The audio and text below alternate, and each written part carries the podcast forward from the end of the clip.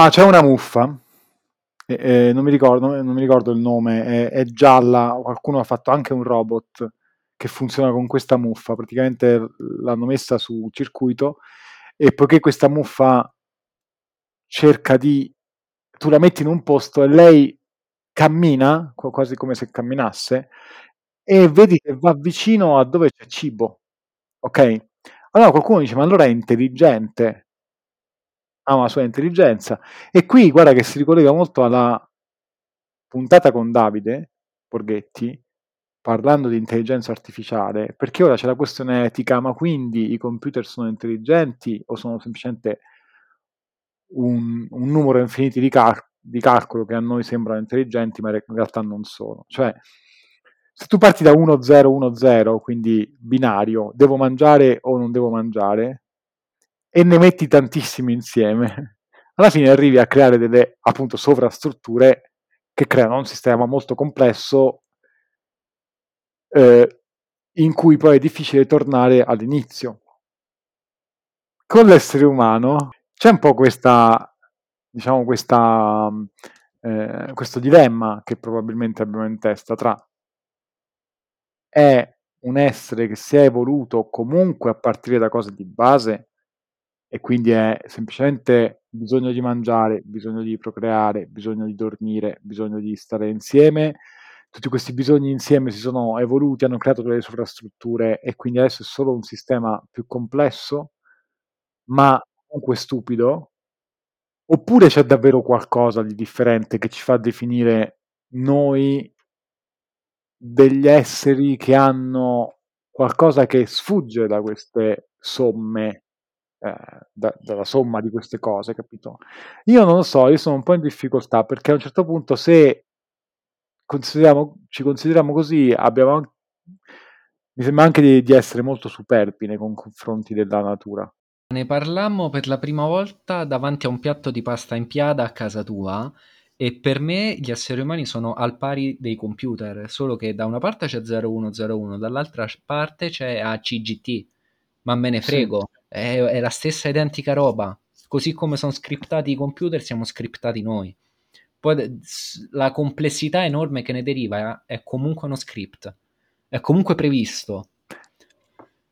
È che io comunque eh, per mia indole appartengo a quella parte più piagnona dove mh, do tanto valore Mm, mi rimane difficile anche spiegarlo, cioè do tanto valore alla realizzazione delle persone, che per me è fondamentale. Cioè, eh, la piramide di Maslow, che tu ben conosci, mette l'autorealizzazione come punto finale, come apice, no? Ecco, io metto in crisi quella roba là, e non solo io che sono una nullità lo faccio, ma ci sono anche eh, autori di assoluto livello che lo fanno.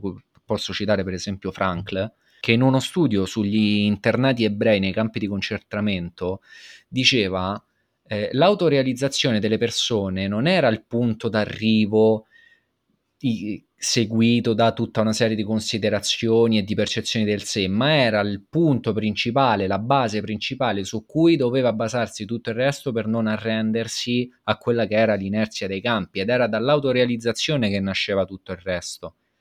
Frankl cita poi nell'uomo in cerca di senso, metto il link in descrizione, eh, quella bellissima frase che è non pensare a cosa tu eh, ti aspetti dalla vita, ma pensa a cosa la vita si aspetta da te. Quindi quando fai proprio il cambio di paradigma, eh, sconvolgi tutto questo. Io gli do così tanto valore dal momento che tutto sommato l'uomo è un essere sociale. Allora questa socialità mettiamola al nostro servizio, aiutiamo chi ne ha bisogno. siamo, siamo, tutti d'accordo che l'uomo sia un essere sociale? Ah, io dico, se l'assunto è che un uomo è un essere sociale... Ah, ah ok.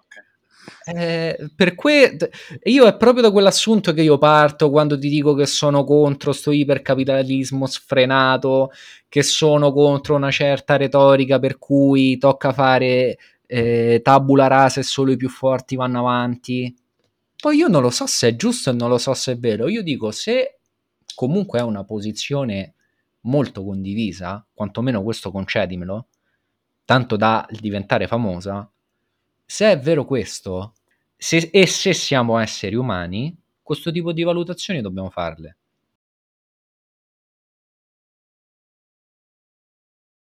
È un silenzio voluto, da non, da non, da, che non è stato tagliato.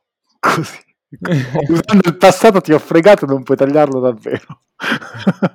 no, che, per carità, ribadisco, io non sono un tecnico, quindi mi piacerebbe molto sentire. Ti faccio però un parallelismo, così rientriamo nel, nel tecnico anche tuo, con l'allenamento. Giustamente il palestrato entra sempre tu- il palestrato è tecnico di tutto poi, no?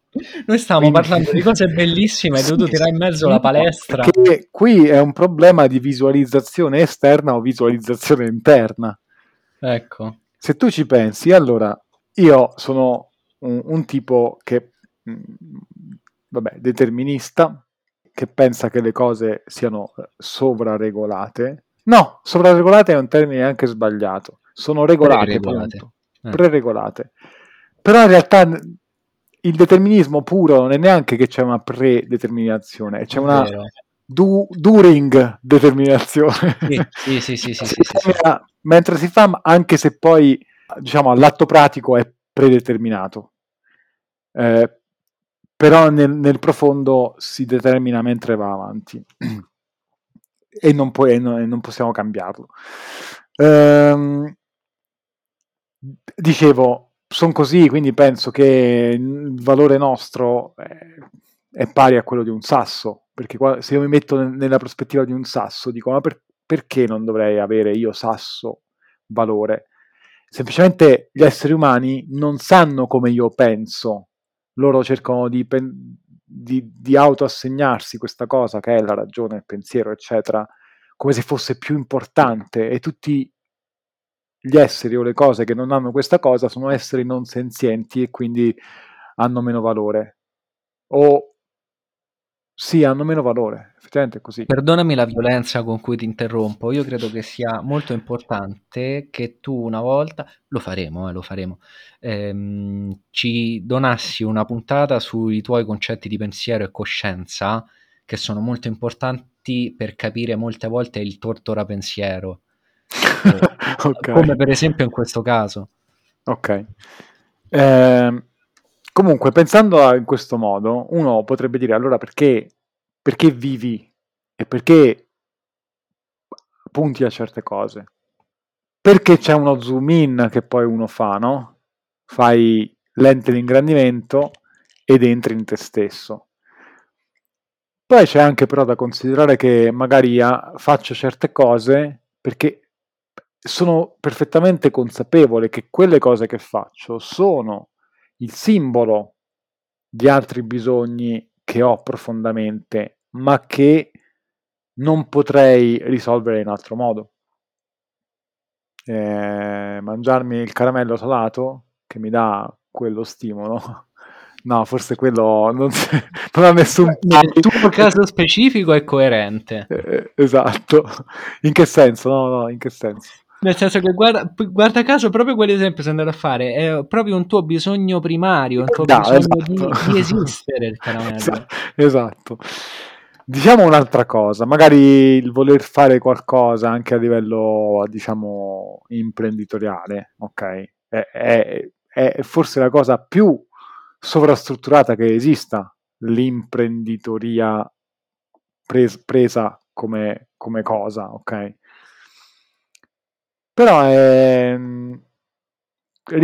è un qualcosa che nasce da una impossibilità di soddisfare o realizzare una necessità in altri modi.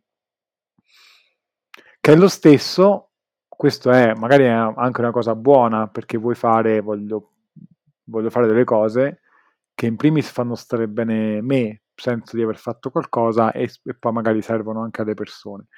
Però se ci pensi è la parte buona, se vogliamo, almeno convenzionalmente accettata come buona, dove dall'altro estremo c'è invece il pappone che vuole far vedere di avere, di, di avere le ricchezze, no? oppure che si corazza delle belle auto, dei bei vestiti, perché in realtà c'è qualcosa dentro di lui, dentro di lei, che non riesce a soddisfare. Non so se, se si è capito il discorso. Adesso te lo faccio io il silenzio voluto, ma te lo becchi, specchio riflesso. esatto. Anche lì mi viene da dire, c'è una famosa teoria cu- contro cui io sono contrario, che è la mano invisibile di Smith. Per...